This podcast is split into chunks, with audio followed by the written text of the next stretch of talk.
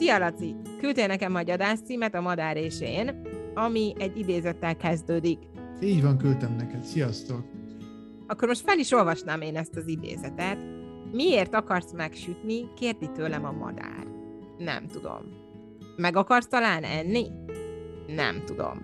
Én elgondolkoztam ezen a négy soron, és um, kifejtenéd nekem ennek a lényegét, illetve nekünk egy picit. Persze, ez, ez egy nagyon furcsa jelenet. Van is erről egy kép, hogy ott áll az ember a grill előtt egy ilyen kis pálcikával, és akkor a grillen meg ott egy madár. De nem úgy, mint egy húsdarab, hanem mint egy tényleg egy madár. Tollassan? Be, persze, igen. Egy, egy rendes madár, igen.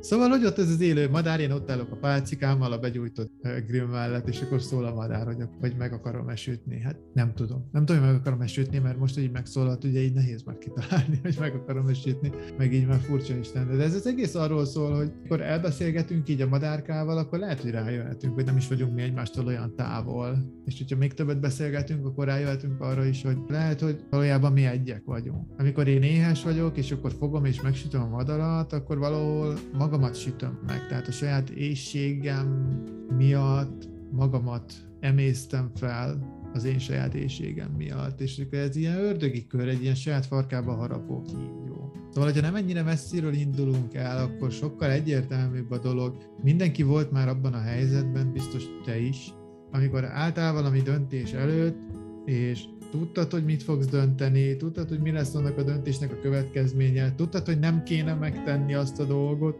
de, de mégis megtetted.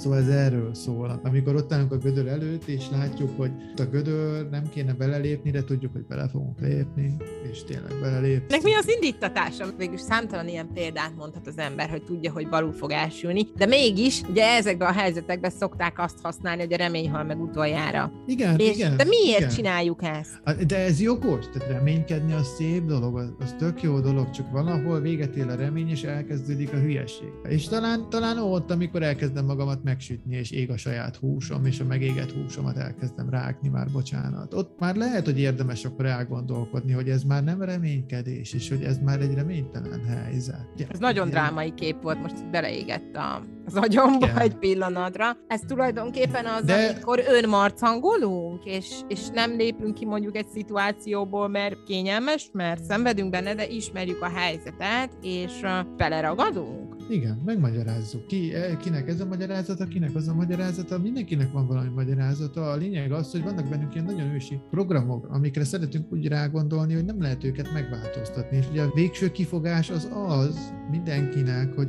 hát én, én ilyen vagyok, én nem tehetek róla. Például a függőknél teljesen tipikus szövegek ezek. Egy függő is tudja, hogy meg fogja inni még azt a pohárra, vagy el fogja szívni De, de a függőség azt. az más, mert az egy betegség, nem? Igen, de ha már drámainál tartunk, tehát a húsevésnél, akkor igen, tehát a, a vége az, az valahol ott van, és ott, ott mondjuk viszonylag könnyű, idézőjelbe teszem, észrevenni, mert ott az elég látványos. De ez onnan indul, amit nehezebb észrevenni, de ugyanez a lelki dinamika áll mögötte, amikor minden nap összeveszek a párommal, minden nap ugyanazon a hülyeségen összeveszünk, de én mindig elhiszem neki, hogy, hogy most akkor megváltozott, hogy most ez volt az utolsó. Az ugyanez, az ugyanaz a drog, csak ott a pasima drog, mondjuk én egy csaj vagyok. Tehát, hogy minden nap, minden héten lefutjuk ugyanazt a kört, mindig megbánt, és akkor utána meg, meg visszakönyörgi magát, hogy most már minden rendben lesz. Az ugyanez. Ez ugyanúgy a rossz a házasság is, amikor ugye nem válnak el, nem költöznek szét, hanem szenvedtetik magukat. Igen, igen. Évig. Ott valójában én vagyok a madár, a saját magamat sütögetem. Tehát nem az van, hogy oda jön egy harmadik ember, és ő megsüti az én madárkámat, vagyis engem. Mert egy idő után már nem ő bánt engem.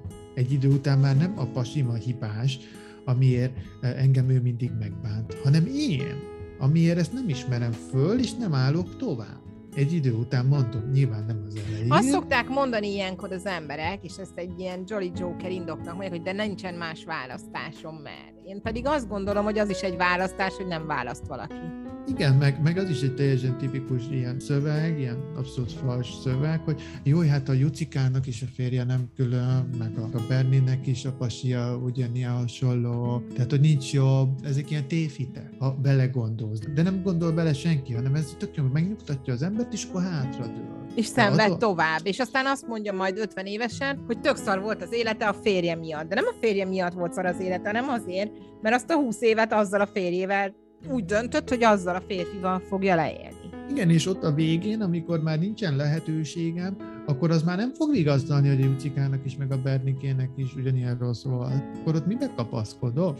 nincs ebben a helyzetben egy olyan is, amikor valaki nem akar, sokat gondolkoztam ezzel, mert van nem egy ismerősöm, aki bele van ragadva mondjuk egy ilyen nem hmm. kellemes párkapcsolatba, hogy az nem azért döntenek úgy, hogy nem döntenek, idézőjelbe teszem, hogy nem döntenek, nem lépnek ki belőle, mert, mert ijesztő kilépni. Ijesztő. Mert onnantól kezdve egyedül maradnak, vagy az anyagi biztonságukból adnak lejjebb, mert nyilván egyedül nehezebb, és akkor inkább maradnak ebbe a, ebbe a szenvedésbe, mert azt gondolják, hogy, hogy ez nem is olyan súlyos szenvedés. Igen, meg ha belegondolsz, maradunk a gödrös uh, példánál, tehát hogy én, én mindig belelépek ugyanabba a gödörbe, mindig minden nap ugyanabba a gödörbe belelépek, már századik napja ugyanabba belelépek. Tudod, az már ismerős. Tudom, hogy hol fogom megütni magam, ismerős lesz az a fájdalom, már tudom, hogy kell kimászni, már tudom a fogásokat ott a gödrön, hogy kell nekifutni, már ilyen rutinom lesz. És igen, mind a rák alatt, tehát abszolút hozzászokok. Már nem is fáj annyira, már rutinosan esek.